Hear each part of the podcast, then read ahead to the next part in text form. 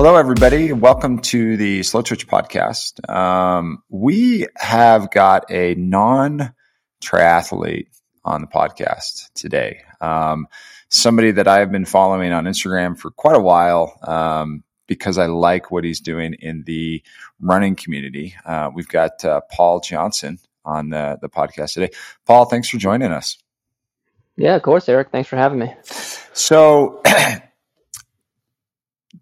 dude, you do some crazy stuff.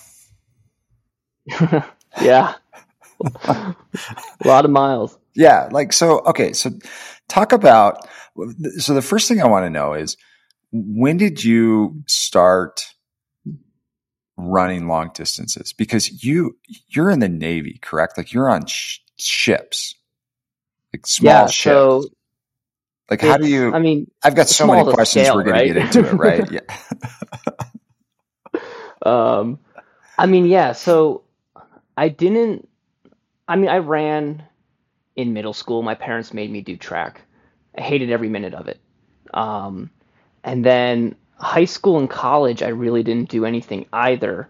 At college, I kind of got into triathlon a little bit. Um, like I did, I've done every distance at least once. Um, and then after my junior year of college, I was like, all right, I've done it. I want to do something new. So I kind of kind of fell off. Um, and then immediately once I graduated college, you know, doing the reserve officer training corps through the Navy and, and Penn State where I went, um, immediately commissioned into the Navy. And my first tour was two and a half, three years overseas um, in Rota, Spain on a ship. Right. And so being on a, you know, 500 foot long, 60 foot wide piece of steel, it's really hard to run and work out to some degree. Yes. Um, so I did a, I did, I did a little bit of like you know treadmill work and things like that, just kind of to keep myself active. But I really didn't start running until probably about 12 or 13 months ago last summer, um, when one of my you know buddies who's a Marine Corps officer was like, "Hey, we're gonna run the Marine Corps marathon and we're gonna run a sub three hour." It's like, great, dude. I'm gonna get wrecked, but let's do it. So okay, so wait, you you just started running seriously 12 to 14 months ago. Yeah, because I mean, I had run. I've I've done like you know the Philly Marathon before. I had done some of the triathlon in college, and then about l- probably June last year, my friend's like, "Hey, let's train for the Marine Corps Marathon. Let's try to go fast." And so I started. We started training on our own separately, probably doing 40, maybe 50 miles a week. Um, and that was like the start of my, I guess, call it my running career of most Your- recently. I call it addiction, but yeah. because A little bit. okay, but but how many because you've done multiple 50 milers, 100 milers this year already. Yes. Um, so I mean, my first ultra was it was actually it was almost two years ago. Um, so when I first got to San Diego after Spain, I was on another ship in San Diego, and one of my friends out there, she's like, "Hey, let's go to Arizona and run this 50k in the desert." I'm like, "Sure, I've done a marathon. Like, I can do an extra five miles." Um, it absolutely obliterated me. I didn't bring any water, no nutrition. I just tried to run it with nothing. It was terrible. Um, but at that point, I was just like, this is a lot of fun. I'm going to do it again, but I'm actually going to, you know, practice for it. And that was in my head, but I never really did anything with it until um, I ran the Marine Corps Marathon a year later. And then I had met um, Andy Glaze. Um, he's out in California well. And Andy, And I we, had- we need to have Andy on the podcast. That guy's he's he's also just as crazy and cool. Yeah. So I had seen one of his videos like a week prior. And as I was going out for one of my runs, I saw that he was racing a 100 around San Diego. hmm I and that. I was looking at his track and I was like, he's going to run by the beach. I was like, I guarantee you he's going to run along the water, which is where I usually run at. Is is this the one that's like self supported that he had to um, like yeah. plan himself and like he had like aid stations that were at like gas stations and and and Exactly. kind of things like that. Yeah, yeah, and it, Yeah. It, it's all through the night and It's like a completely like underground race. There's no bibs. There's no tracking. It's just Yes. like you just go do it. Yeah, it looked Um, awesome. Yeah, so I ended up running into him on, you know, somewhere around the beginning. Um, and I just started running with him and chatting with him. And I probably ran a total of like 25 to 30 miles of the race with him, just talking and having a good time. hmm And he sort of convinced me, he's like, yeah, dude, just pull the trigger and, you know, sign up for an ultra and go for it. Um, and so I had first signed up for the Speed Goat 50K, which is where I think we ran into each other at hmm um, this summer. And as I started, you know, training for it back in January, I was like, you know what, I could, I could probably do a hundred. It's just, you, you know, you do it three more times or two more times. Um, and that's when I had signed up for Canyons, which was my first hundred miler, and ultimately what got led to UTMB. Yeah, which I mean, in theory, depending on the course that you choose, um, you know, you're right. If you, you know, because because speed goat's a whole nother world of um, altitude, right, and up and down. Like the elevation gains and loss in that race is is ridiculous. And if you if you can conquer that, and then you can be selective with the hundred miler that you're doing, um, in theory, like you should be able to do a hundred if you can do a speed goat fifty miler. Yeah. But uh, I I signed up for for Canyons, um, did well enough to qualify just with direct entry, hmm and then Speed Goat kind of just turned into, oh, I'm going to go and have fun with it. And and like you said, the altitude absolutely wrecked me. Like I'm in the Navy, I live at sea level, I never go to the mountains. Like it was a terrible time. Had altitude sickness during the race, um, but it was fun. We did it, so. Yeah, yeah. It was um, it was fun. It was fun to see you up there uh, doing it. And you're right. It is. Um, if people at the you know listening to the podcast, they don't know about the the Speed Goat. Um, you know, race. It was it was invented by Karl Meltzer, who is probably known for to be one of the gods when it comes to uh, male endurance athletes in the trail running scene. Um, he is probably the most influential person when it comes to trail racing um, over time. Um, and he decided that he wanted to uh, create a race that was um, essentially what he thought was the ultimate or the ultimate like um, I guess up and down race, which is why I called it the Speed Goat because it's it's in uh, Snowbird um, at the resort, and um, it's just rocky terrain, just up and down and up and down. Um, I think you probably have maybe a mile of flat course while you're out there, um, but other than that, you're just going up and down on really treacherous like rocks and um, you know other uh, terrain. Um, but it's all above like 9,000 feet the entire day. Like you go all the way up to 11,000 feet and then you're back down to 9,000 feet and you just go up and down for 50 miles. It's crazy. Yeah, it was it was a wake up call when I my flights got delayed. So I, I was I was like maybe I can acclimate for like you know 24 hours. I was in Utah for less than 12 hours before the start of the race. Oh my god. and it was gosh. just it, it got me good. Yeah. Yeah. Although, I mean, isn't, don't they say if you can't acclimate that that's kind of what you're supposed to do is go in at the last minute? I mean, I honestly haven't looked too Maybe. much into it, but if that's the strategy, then you know maybe it helped me out at least a little bit. Um, so, so tell me a little bit about your your Navy career because that that's kind of fascinating to me uh, of, of what you do for a living, specifically with what you're trying to do now when it comes to running. Because you know, looking at your schedule, um, you're pretty busy. Like you're constantly running and you're constantly at work. So, talk to us a little bit about that. What do you do for the Navy? Sure. So, I mean, my official title is I'm in a surface warfare officer in the surface community. Um, so when you you think about the Navy in a traditional sense, you think of you know big gray steel ships, and that's typically my normal office. Um, so my first two tours in the Navy, first five years, um, were on ships, a destroyer and a cruiser. Just they're slightly different. You know, they look different, different capabilities. Um, and with all, within that ship, uh, my first tour was all engineering. So I was a division officer. I had about 30 sailors that worked for me, and specifically, we were repair division. So um, I had people like damage controlmen, think of like a firefighter, um, hull technicians, which you could think of as fabricators or welders, um, and then who else do we have? I think those were the main two. Um, so we were responsible for things within engineering like uh, the plumbing, showers, um, fire pumps, damage control equipment, anything that we would use to help save the ship if it were damaged. Um, and that would be like my day job on the ship. And then the other part of that job would be actually up in uh, the pilot house, actually driving the ship, operating it um, across the ocean, interacting with other vessels, uh, navigating it to where we need it to go.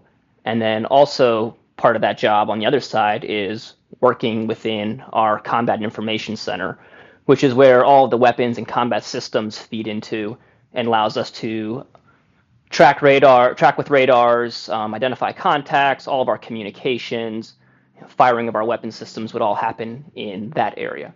And so you kind of have to learn, you know, how do you operate the ship and make it run from the people level that you're responsible for, and then while working on qualifications for driving the ship and qualifications for fighting the ship.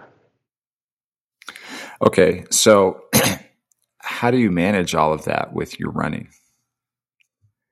Yeah, so it definitely is very difficult. Um, a typical underway schedule when the ship's at sea and we're all living on board 24 7. Uh, typically, we would have what we call four section duty or mm-hmm. four section watch, meaning there was four rotating sections and you stood three hours of watch at a time. So typically, the watch that I found myself on was the 12 to 3. So from noon to 3 p.m., I was up on the bridge.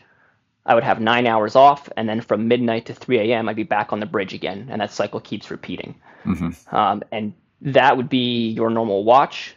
Your off, your nine hours off, you would use for everything else that you have to do on the ship, including your normal administrative jobs, um, eating, sleeping, working on qualifications, and potentially working out. And so what I ended up doing there was nobody's aw- awake on the ship at 3 a.m. when I get off watch. Right. Everyone's sleeping. So as soon as I was done watch, I'd run downstairs, I'd change, and I would just go into the gym for an hour by myself from 3 to 4 a.m. And that sort of became my time. Or if my section shifted to, say, like the 3 to 6 or the 6 to 9, I'd usually work out uh, during lunch or during dinner when there are less people down there. The running portion didn't really take off until I was in San Diego because that ship I actually never had to go underway with. It was going through what we call a yard period where they're doing all sorts of maintenance. The ship's in pieces, there's scaffolding everywhere, there's contractors on board. Um, so it's a little bit more of a normal office schedule that you could think of. Mm-hmm. Um, still a lot of things where I'm sleeping on the ship every fifth day for 24 hours because people have to be there at all times. Um, but you just sort of make it work, and that made it a little bit easier not having the ship underway all the time. Yeah. Um, so, are you based out of San Diego now, currently? Um, so, I was in San Diego for about a year and a half, and then back in January, I transferred to my new duty station, which is in Newport, Rhode Island. Yeah, exactly. Um, and th- and this is what we call um, a shore duty. Mm-hmm. So when you're on a ship, you're on your sea duty, you're a deployable force. Um, shore duty, this is kind of like the payback tour, where it's like, hey, you've we've been working you pretty hard for the past five years. This is a little bit of time to kind of recuperate and relax. So I work at a normal office job um, at a schoolhouse. So a lot of the division officers the role that I was filling before, those are the people that I'm teaching right now before they head out to their second ship. And so I have a much more solidified schedule where, hey, the workday starts at 8 and it's typically finished around 3 or 4 p.m. Okay. Now, talk to me through your daily grind now because it, it seems like you get up and you get going around like 3, 3 and 30 in the morning like at least At least that's what it shows on your your uh, your your Instagram channel. Like, you know, and then um, I mean, you're up early, man. Like getting it, yeah. getting it done. So, talk to us a little bit about your your daily grind and how. The the other thing that I have like a, a really big curiosity is is how do you keep yourself mentally sharp so that when you're in this really important role at the Navy, where it sounds like you're instructing people, where there's no conflicts there, right? Because mm-hmm. that's got to be like I I get done with the workout and I'm just like I gotta I gotta like take a break, man. it seems like you yeah. and and Andy, right? Going back to Andy, because he's a he's a fire captain in in yeah. California. Like you guys have like really important roles, and I've and and and you and it seems like from the outside looking in over the last year, you guys are very effective in those roles. Like you know, like Andy's praised by his, you know, his, his firehouse. Like all of those guys that work there are just like, this guy's the man. But every single weekend, he's like doing this 100, 200, 300 mile races. And I'm just like, how in the hell does he do all of this stuff? And, and I kind of feel the same way with you where I see, I see these like early morning you know, long ass runs. And then you like, you go straight into the Navy and you have very important roles. How do you manage that? Honestly, for me, it's like as long as I don't stop, like if I just keep moving and keep doing something, I'm good. But if I have like an hour where I'm not doing something, man, it, it feels like it's lights out. Like okay. I just, it takes a toll on the body for sure. Um, but I mean, in terms of the daily schedule, you're right. Um, probably within the last month or so, what it, what it's kind of turned to is I'm usually up at 3 a.m. Um, and my rule is like I, have got 30 minutes, so by the time 3:30 hits, I got to be out the door and I got to be running. Um, that'll usually be. It, it depends, probably anywhere from like 10 to 16 miles, starting at 3:30 in the morning. Um, that allows me to get back before six to my house, probably by five thirty, and then at that point I can run over to the gym on base, which is right next. The building's right next to where I work, which is super convenient. Um, do 45 minutes to an hour at the gym from like 6 to 7 or like 6:30 to 7 and then immediately roll over to my office shower in the locker room and, and go up. and we're ready to start before uh, you know eight in the morning. Um, after the workday, uh, I hate working out in the afternoon. That's that's usually why I wake up so early to get my workouts in, mm-hmm. and it just makes me you know, feel better throughout the day. Um, but there are a lot of times where I've got you know additional miles that I need to clock in at the end of the day, and so usually when I get home, I'll probably I'll probably try to take like a half hour to a one hour nap. Mm-hmm. Doesn't always work out, but I'll try to get that in, and then I'll go do another anywhere from you know, five to probably ten miles in the evening. Um, at that point, it's just kind of taking care of my normal routine stuff that I have to take care of. You know, daily life activities that need to happen, eating, errands, whatever it may be. Um, and then by the end of the day, it's probably I'm not actually going to bed until about 11 p.m., 11:30 most nights. Um, so and part of that is just yeah. Okay. Wow. Uh, so so like four four to five hours of sleep at night. Yeah. So I think my average sleep is anywhere from like three and a half to five hours a night. Okay. Um, some of that is self-induced with the schedule and some of it is also just like I've got, you know, terrible sleep issues that we're still trying to figure out. Okay. All right. But yeah. but you know, part of that is it's just I'm I'm I'm just as tired as anybody else, but it's like if I just if I just keep myself moving, yeah. I'm okay. Yeah. Wow, I shouldn't complain when I when I don't get my six or seven hours that I that I need. Is, is that what you're saying? Talk to me about the gym. What what do you do? Because you run every single day, correct? Yep. And and you have like a personal like record going that you kind of keep count? Like, like how many days in a row have you ran without missing? Um, I I think we're on day like two thirty five or so. I always Yeah, have to like Google like how many days since. yeah. Um, but January second was the day that I arrived in Newport. Yeah, January 2nd, I think, was the day I arrived in Newport, Rhode Island. hmm And from that day, I said, I'm just going to run every single day. Yeah. And I've been doing it since. Yeah. And and then you you you talk about how you go to the gym afterwards. Do you do the gym every day or do you do the gym three or four times a week? What talk to us about the gym. It's a, so I, I lift, I lift, basically, I lift heavy Okay. um, Monday, Wednesday, Friday. Okay, so three And days be a for about three days a week. I'm lifting for about 45 minutes to an hour. Um, the other days, like, like Tuesday, Wednesday, I try to do just movements and stretches, really working the glutes and trying to loosen up like my IT band.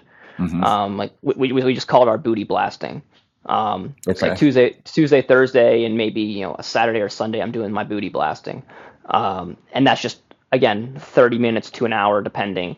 Just working the legs, trying to stretch out, trying to keep everything loose. Yeah. Any any injuries that you've been dealing with at all or have dealt over the last couple of years that you've been really ramping up mileage? Um, the only injuries I've had have been from trying to do shorter races, and like I mean, which is relative, Speed right? Because I think a, I, I think a marathon is I hate marathons. I think they're just a sprint the whole way, and it hurts. And I'd much rather just go like long, slow miles.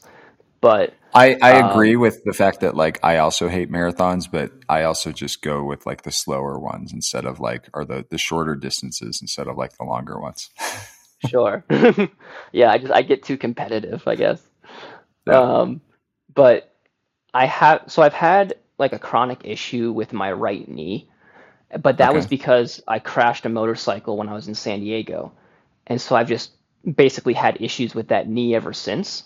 Um, it's pretty much the running actually made the pain a lot less substantial, and now it's just sort of like a numbness in my right knee that I don't really notice unless I put pressure on it or when I'm running for a long time. So that's Yeah. not really been related to the running. That's just more I'm an idiot and I lost traction on a turn type of thing. Yeah. Um, in terms of the running, when I did a Marine Corps marathon last October, I ended up with a stress fracture in my left leg about a week before the race. Um, and then like it hurt and I was in DC for the race and I'm just like, you know what? It's we hadn't can really confirmed that as a stress fracture. It was just very painful. So I ran the race anyways. Um, and then I kept running on it till like the end of November and then finally I got the Navy to give me an X-ray and they're like, "Yeah, you have a stress fracture. Please stop." So I had to take probably three weeks off in December, and that hmm was when I was getting ready to move from San Diego to Newport. Um, and then that was sort of the catalyst where it's like, hey, you're out of the boot, you can start running again. Oh, by the way, you're in Newport now. So it was actually like a very nice transition to kind of move into, well, I'm just going to start running all the time because I miss running. hmm Um, then when I did the San Diego marathon in, I think, end of May, beginning of June this year, was having really tight quads or really tight, yeah, quads going into it. And then at the end of the race, like my left hamstring was just smoked. Um, I probably did three weeks where I only ran like a mile a day, um, and it was probably it was my slowest miles, like 12 to 13 minute pace, just trying to you know keep the streak going with the running every day thing, um, as well as at least being somewhat considerate to trying to get that thing back together. hmm Um, Yeah. though those are really the only things I think. You know, I had a had a bit of a calf strain. It, it always seems to be my left leg, and I think that's partially due to the camber of the road that I'm mostly running on.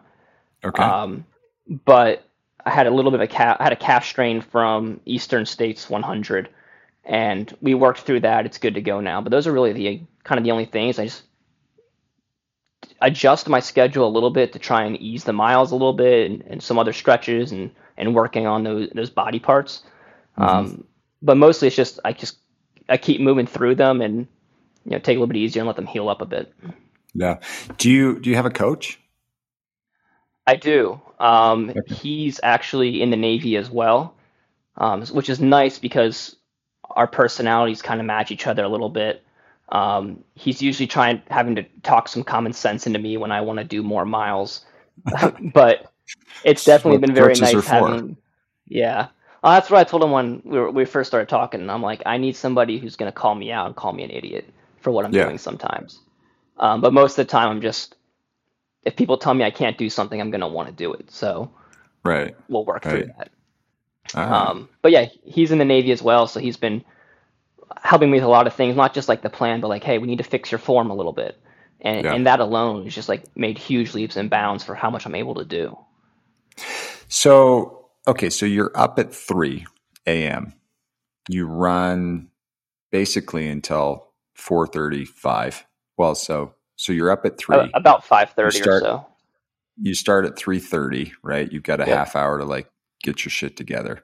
And then and then you run a couple of hours and then you you go to the gym and then you go to work, right? Where you instruct Navy personnel. You get done. You've got other things that you're doing in your life. Um, you try to take a nap and then you're in bed by, you know, 11, 11.30 at night. Talk to us about fuel and how you fuel this lifestyle from an eating perspective? Like, because um, I know Andy's Andy's vegan, isn't he? He is, yeah. Yeah, like that's insane to me that he can do all of that while being vegan. But h- how do you do it? What what are you are you vegetarian? Do you eat meat? You, are you vegan? Like what what's the deal there? Yeah, how many so, calories do you eat a day? So many the, questions, man. Rapid yeah, fire. um, okay, so I mean, I guess I'll start I don't put any dietary restrictions on myself. Like like you said, I, am not vegan. I'm not you know vegetarian or anything like that. Uh, I'll eat pretty much anything. Yeah. Um, Which is fine. I don't I don't want to like you know. I, just real correct. Like, just I got to take a moment. Like, if if you want to be vegan, like that's fine. What I mean by Andy oh yeah, is, I mean it's, it's just whatever it's just, you want to do, whatever works for yeah, you. Yeah, it's just it's impressive to me that somebody can be so active and need so many calories and limit the amount of f- types of foods that you can get those mm-hmm. calories from. That's what I find that's just crazy, particularly with Andy, right? Because I'm just like, yeah, it, it creates like, a different set of challenges to, to yeah. get those nutrients. Right. Um, but it's just once you start doing it, um, it's just like any other diet or anything else that you eat or do. Like once you start doing it, it becomes you don't even think about it. It's just it just happens. Yeah. That's a good point. Um, but I probably at the peak when I was doing probably about 130 to 140 miles a week, which was back in March. Um, I was doing about five to six thousand calories a day. Um, right now, I'm probably doing four to five thousand, um, just because I'm not doing as much, quite as much volume as I was before. Um, and a lot of that comes from honestly potatoes. Like I I love potatoes.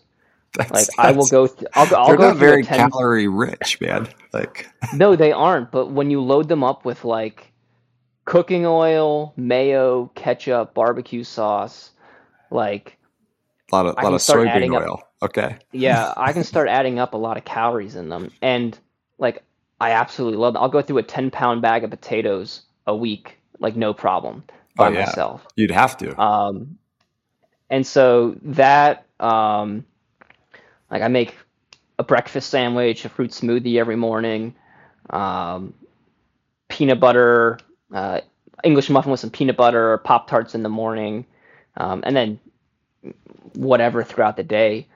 But one of the things that I've been kind of working towards and practicing is, getting better at, especially my nutrition while I'm running, because I've always been not the, that great at it mm-hmm. um, experimenting with things like, like Tailwind and Scratch, um, Nutrigrain bars, peanut butter crackers, just trying to figure out like what my body can tolerate and getting that figured out has definitely helped a lot. Just being able to sustain for these longer runs. Yeah. Any any particular um, runners to the front when it comes to things that your body can can digest and you like what do you what do you like are there winners so far between all of those things um in terms of like i like being able to drink my calories so like the tailwind or the Skratch mm-hmm. big fan of that i haven't decided which one i like better i've got like you know a huge stack of each and i kind of just go back and forth whatever i'm in the mood for that day um I was I liked like goo gels for a while, um, but I haven't done them in probably a month or 2 mm-hmm. I think I'm gonna be using a bunch of those for UTMB just because they're easy. Um, but otherwise, I love the peanut butter crackers, like little Ritz crackers, the six pack with the peanut butter or the cheese in the middle. Um, those were great, and I think I'm gonna start getting back into the Nutrigrain bars as well, just because it's nice having that solid food um, and I can eat pretty much anything when I'm running. Um, I just may have to take it a little bit slower. Yeah, if that's the case. If it's something new. Yeah. Do you ever eat like pizza on the run? Um, I did in canyons. Okay. I had a slice of cheese pizza. Um, I regretted it for a little bit, but I kept it down, and it was some good calories, I guess. Yeah. Um, that was the only time I did like pizza um, boiled potatoes during races, pierogies, uh, you know, grilled cheese. Mm-hmm. Those things are all pretty good. Yeah. Oh, soda. I love soda when I'm running. Okay. Coke. Yeah, Coke. Dr Pepper. Absolutely. What's your favorite? Uh, Coke. Okay. Do you uh, do you, do you make sure that it's flat before, or you just don't care? You just give me a can. I'm good just give me a can. I'm good. Yeah. I mean, I, I think I prefer having, you know, all, all, the all the bubbles in there because to me, like helps settle my stomach a little bit. Um, you know, that's interesting you say that because you know, outside of you know some of the Tour de France riders that literally are you know handed a can of Coke, um, you don't really see that very often in in races and race supports. You know, like in Ironman, like it's always poured into a cup where it can start to defizz. But I noticed at Speedgoat that um, you know a big portion of their water was sparkling water on top of mm-hmm. you know, and, and and I was surprised at how many people wanted sparkling water versus flat water during during those aid station stops. And I'm just, and it, I was like, it kind of took me back for a second because I was just like, geez, man, like, wouldn't that give you a little bit of gas? And to their point, they were like, yeah, but it, it calms your stomach down. Um, so I was like, hmm, interesting. Yeah, I mean, there's the benefit of it. It's like you get that hit of sugar, immediate sugar from the soda. You get the calories, and the um, caffeine, but then like the, depending on the and soda the caffeine. Too. And, but that other part is like what we just talked about is with if usually if I feel terrible, I get food in me and I feel better. Yeah. Um, but that can take a long time for that to actually happen, even after eating. Um, but the, getting those that carbonation in me just not instantly, but pretty quickly, it like helps settle the stomach for me. Yeah. Talk to us about shoes, man. What are you running? Yeah, it, it seems like you're kind of a big Hoka fan, but I've seen some other shoes on you as well.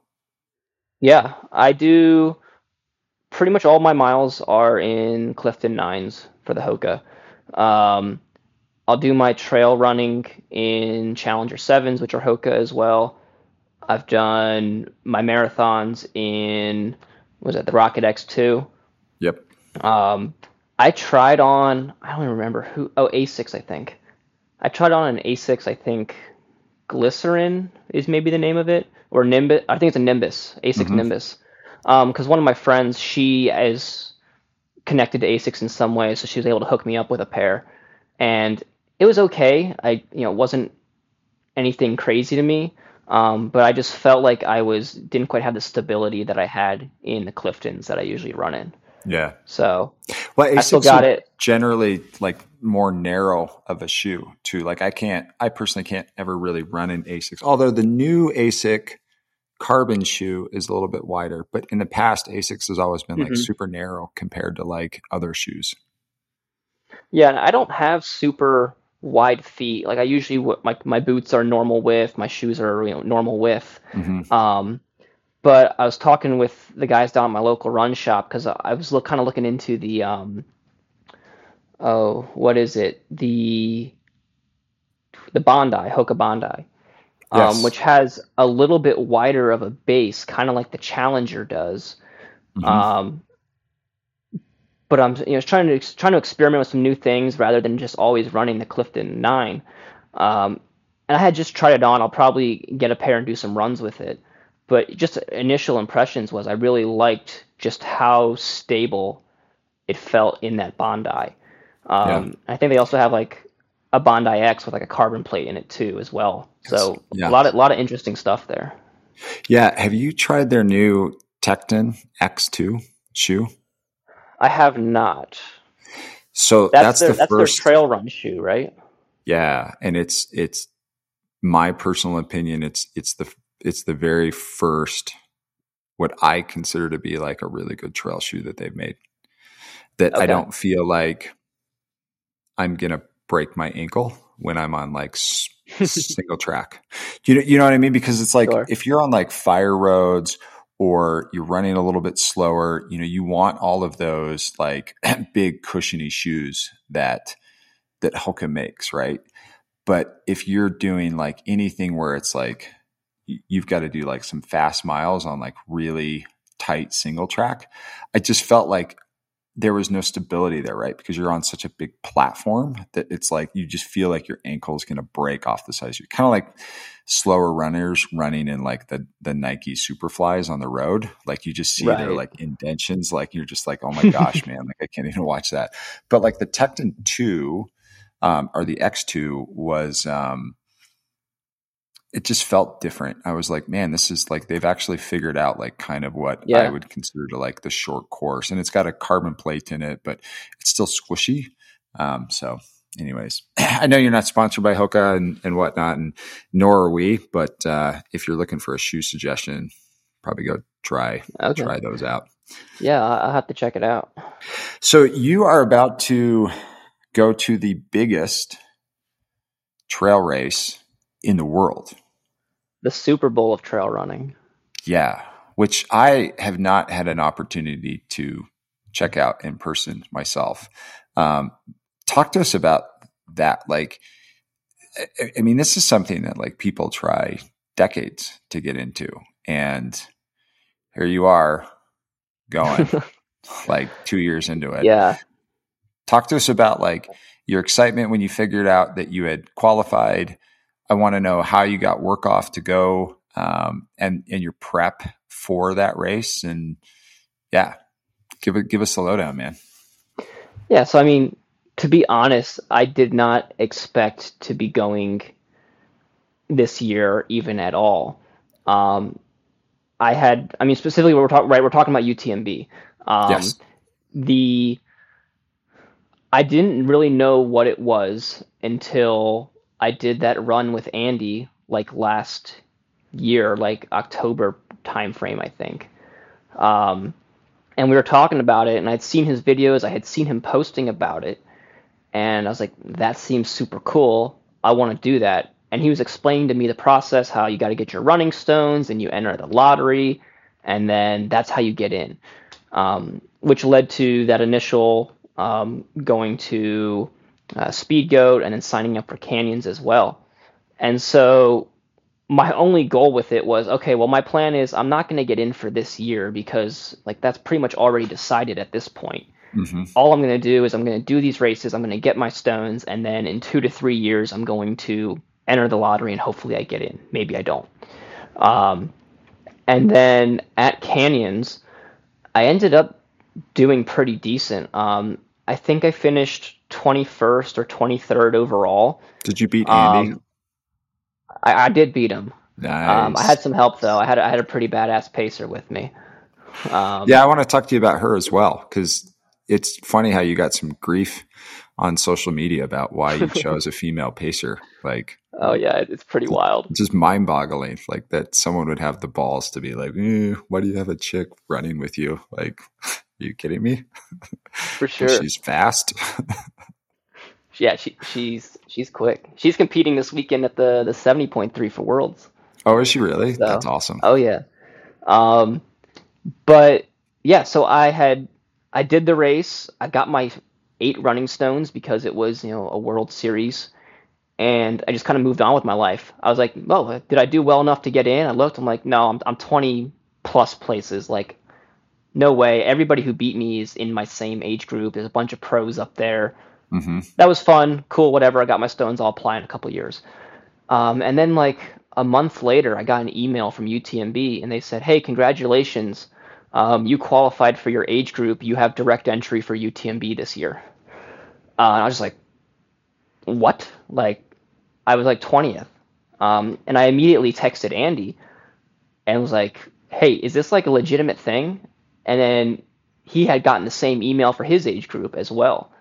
Um, and I guess what it sounds like is they opened up additional slots because of with Canyons being its inaugural 100 mile year, mm-hmm. and then also with I guess UTMB is like they're calling it like the championship race for yep. this year. So they opened up all these additional slots, and I guess somehow that had afforded me some extra slots that was enough to bump me into the direct entry. Um, so, so, that's how I got in. Honestly, it was comp- pure dumb luck.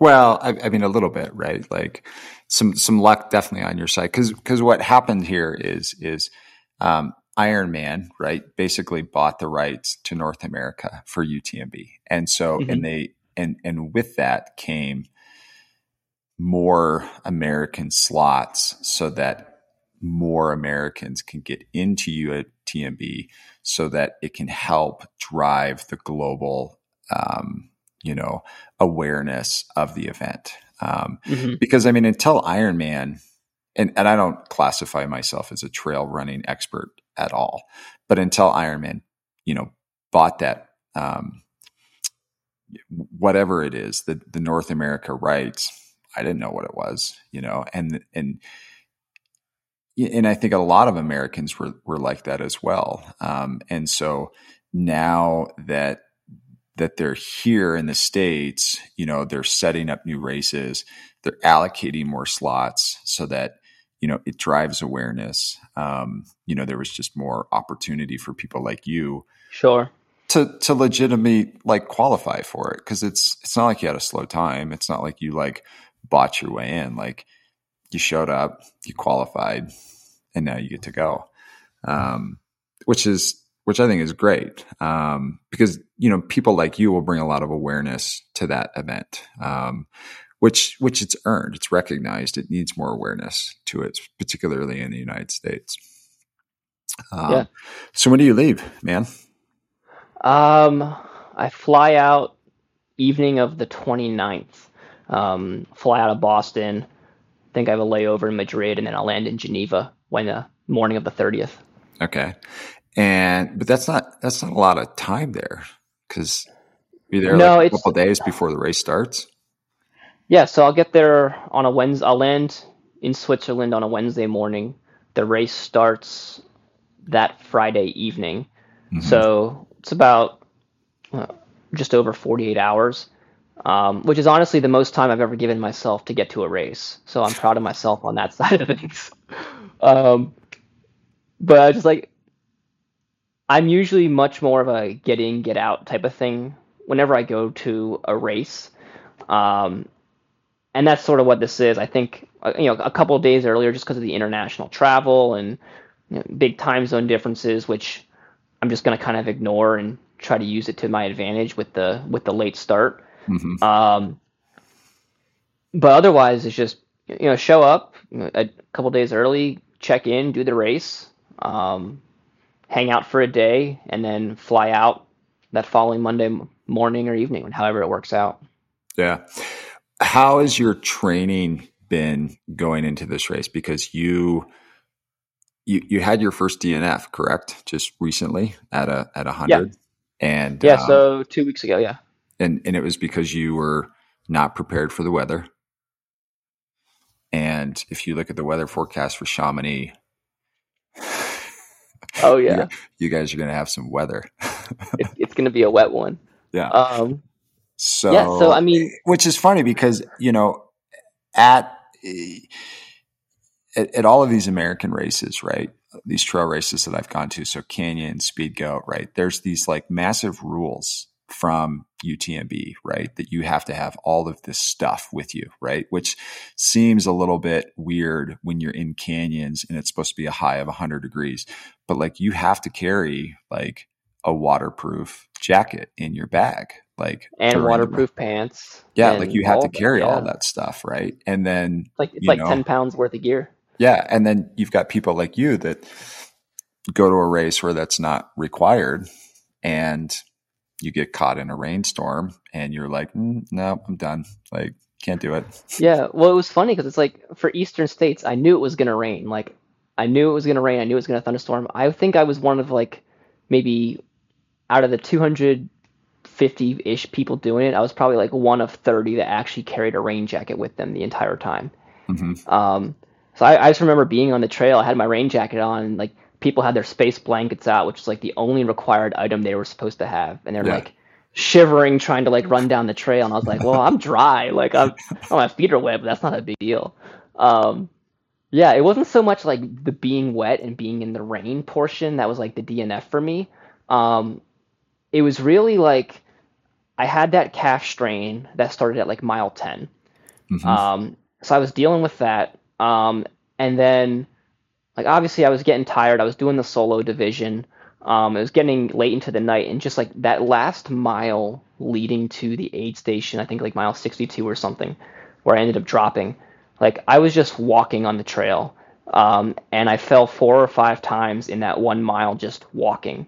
Mm-hmm. Um, and I was like, I was thinking through it. I was like, this is not like the ultimate goal for me. I'm like, the goal right now was was I was just going to use Eastern States as like a training run for can or for uh, UTMB because mm-hmm. it's a great way to get some vert in, some good trail running, um, which is something that it's hard to get here in Rhode Island. Yeah. Um, so I'm like, I'm just gonna use this as a training run. And I was like, the last thing I want is like it's pretty rocky for the eastern states. A lot of exposed climbs, like twenty thousand, yeah. I think twenty thousand feet. Um, I was just like, the last thing I want to do right now is hurt myself, and I'm already in like pretty bad shape we're going to call it here and uh, we'll get ourselves right for for UTMB. Um, and that that's ended up being what happened. It, it was super frustrating because I'm like I said, I'm super competitive. I'm like I know I can finish this race if I just even if I just walk the rest of the way I can get there. Um, but I I just I wasn't confident in my ability to stay upright. So yeah. Now who who joined you on that that that bus back to the to the start line that wasn't prepared for the rain and the cold? Oh yeah, that that was Karl for the Karl. yeah. Yeah. Uh-huh. yeah. Well, it was it was funny because I was I remember starting the race, um, and like I'm not the fastest guy out there, but like I'm gonna force my way and be at the front of the start line just to like take it all in. Uh-huh. Um, I remember looking over and seeing him standing there, like tricked out in all his Hoka gear, um, and I was like, man, that's pretty cool. There's like a sponsored athlete here. That's awesome. And then we kind of ran with each other for a little bit, and then we never really saw each other the rest of the race. Um, and as they were getting like the meat wagon together to to drive me back to my car because I didn't have a crew with me, uh, they're like, "Hold on, we got one more person that has to go." Um, and he was you know sitting under this tent at the same aid station. Um, again, didn't recognize them. Like he had changed clothes at this point. Um, he's just like, "Yeah, all right, let's go. Like, let's hop in the van." Um, and we were just we were talking in the car. Um, he's like, "Yeah, this never happens for me." He's like, I got chafing. I never get chafing. He's like, I didn't have any like change of clothes. He's like, he was completely soaked. Um, He was saying how he's like, if I go out tonight, like he's like, I know I'm gonna freeze, and there's just we're just gonna have issues. It's just not worth it. Yeah. Um, and we started talking more, and he was saying how he was the race director for for Speedgoat, and I was like, I just pieced it together. I'm like, oh my god, you're Karl. I didn't even realize it. Yeah. yeah. Um, but yeah, it was a, it was a you know good 40 minute ride home, just kind of talking about ultra and running and all that stuff. It probably made you feel a little bit better, didn't it? Like you weren't oh, such a sure. wimp. Yeah, I was like, all right, I feel a little bit better. I'm like, I'm still frustrated with myself. I'm still upset, but it's a little bit better. Yeah. Um, so, okay. So over the last like year or so, you've obviously, um, uh, gained a little bit of a, you know pretty substantial social following, right?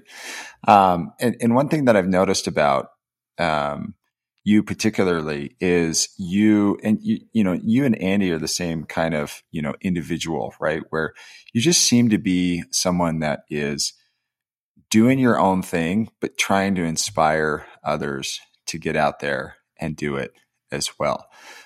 Do you have any plans with your social following that you have? Because it's pretty impactful. Like you have the ability to impact a lot of people within not only the current running community, but people that are also interested in becoming a part of that community. Yeah.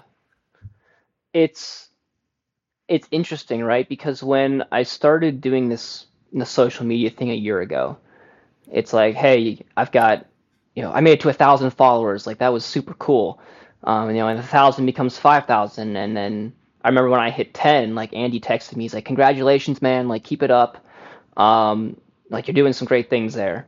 And then out of nowhere, like I got to like 25, and it just it blew up like 20,000 people over two days.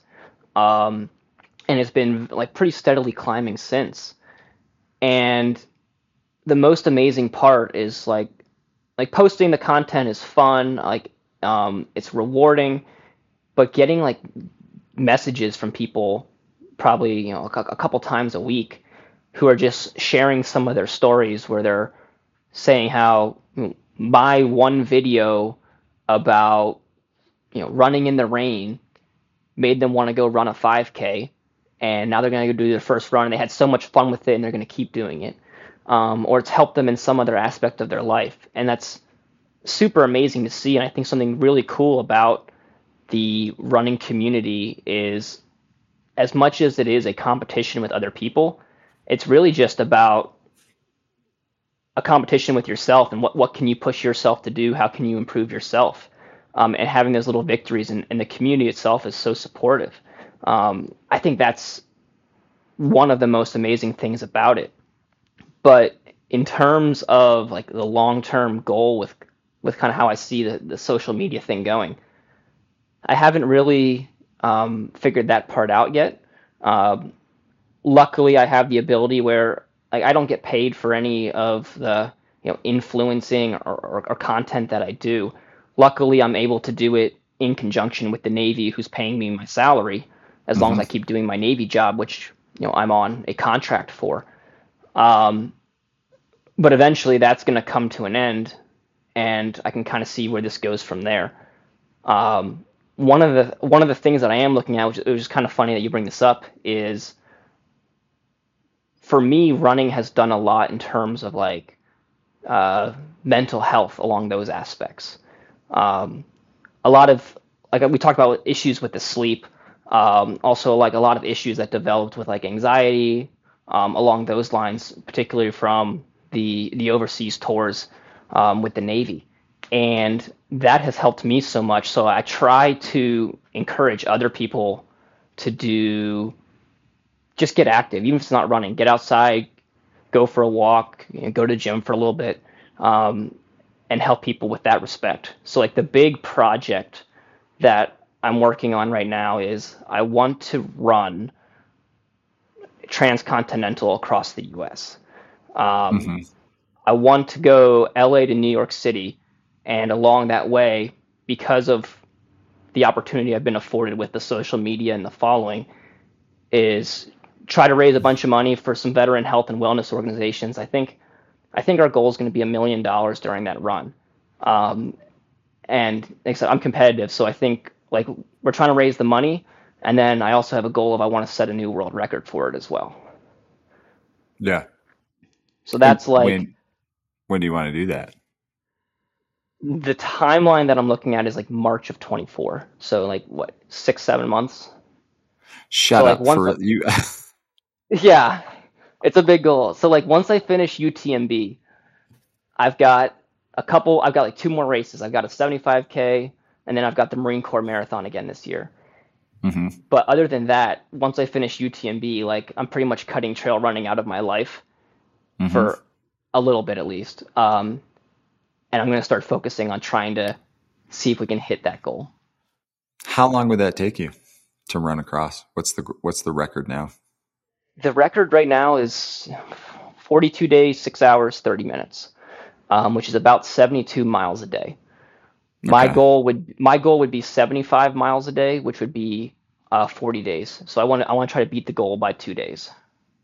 And how long does that take you to run 75 miles a day? Anywhere from 12 to 15 hours of running a day. Okay. A basic, basically like a a 9:30 to a 12 minute pace. hmm Wow. Wow. Let us know if we can help you with that. We got a big we got a big platform, man. Oh, for sure. I, I've I've I got think that's pretty cool. the the Navy may or may not be on board with it. Um, they support it, but they also can't support it due to like legal and fiscal reasons. Yeah, I'm sure they've got their like hands tied with a lot of that political stuff, unfortunately. But But I am I like I am pursuing some corporate sponsorships right now. I'm waiting to hear back on all of that.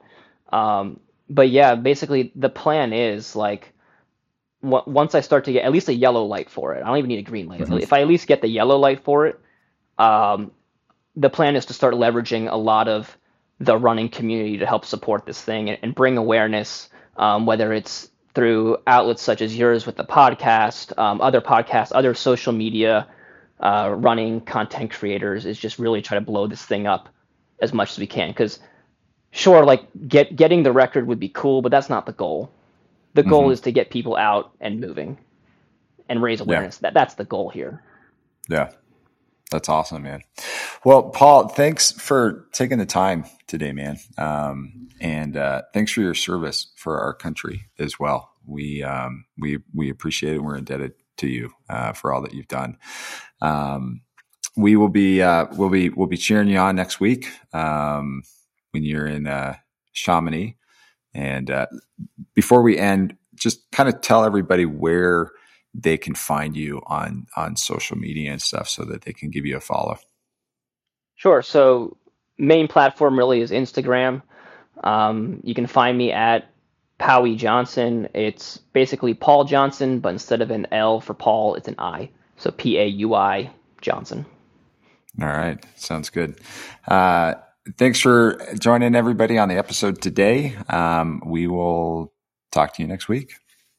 Yeah. Thanks, Eric. Great talking to you.